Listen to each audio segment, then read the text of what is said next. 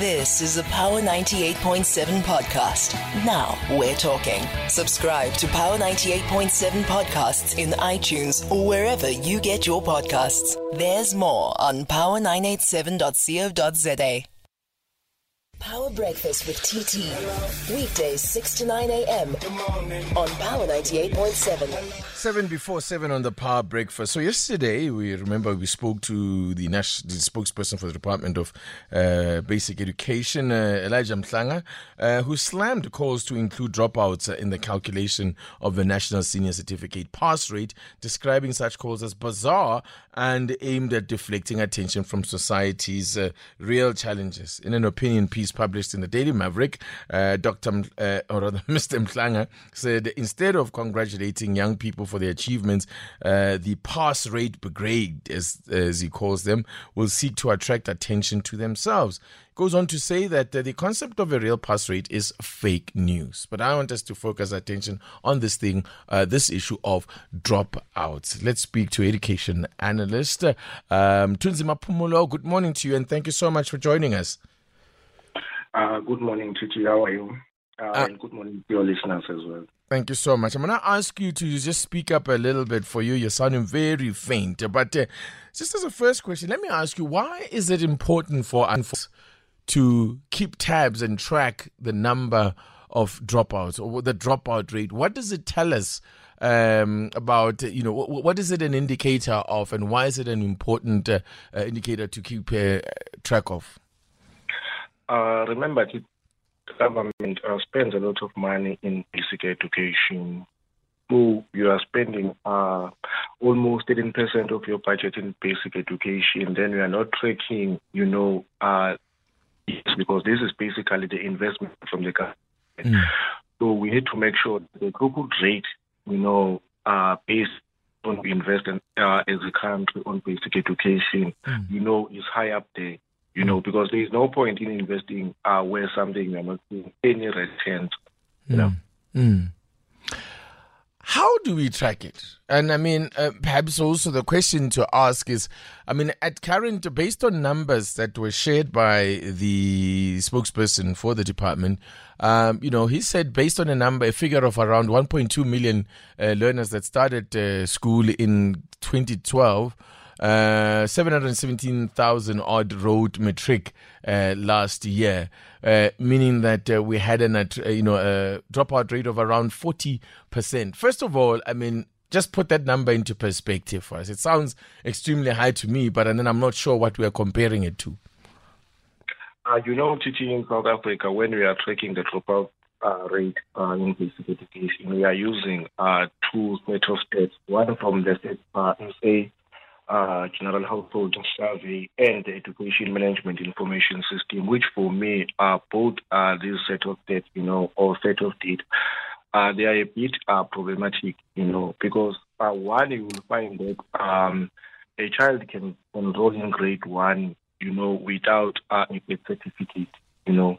When they go to, to grade two, you'll find that the same child has a birth certificate, but now uh, the EMIS can't uh, keep track on the child. You know, uh, we know that uh, people uh, can move from one province to another province uh, for economic opportunities, and there is no system in tracking those movements. You know, so the issue of tracking uh, the learner dropouts is very, very for now flawed, if I can say that, because we really don't have a one system where we know that a child in Eastern Cape can be tracked if the child uh, moves to Gauteng or KwaZulu Natal.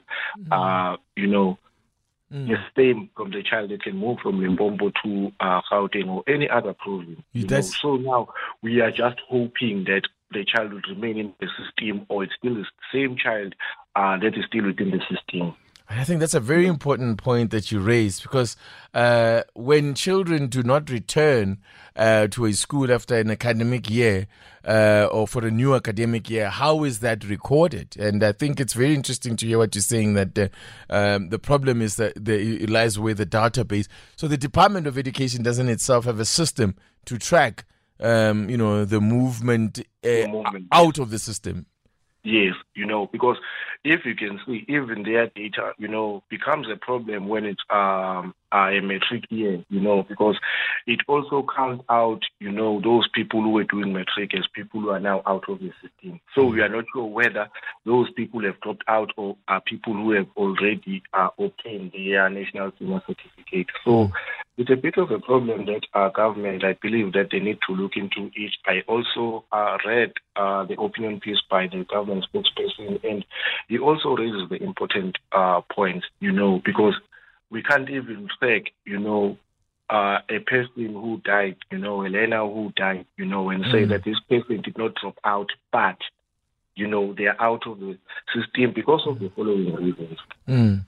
And what does it tell us? As you said, it's important that we have a a sense of what is happening with, with, with, with these dropouts or what the dropout rate is, because there is money invested. As you said, a very large percentage of our national budget goes into that.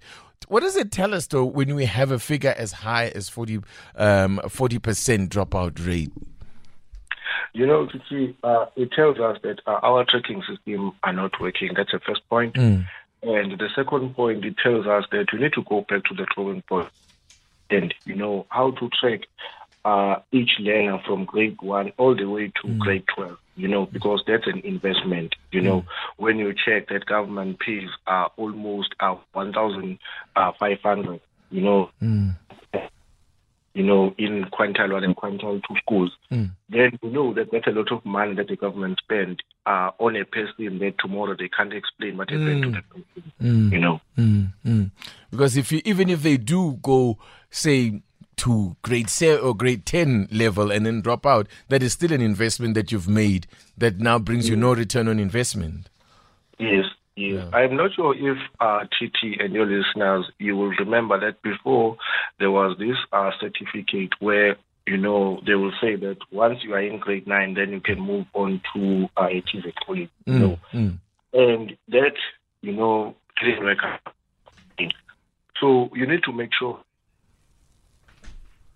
Oh no, we've lost the line, unfortunately.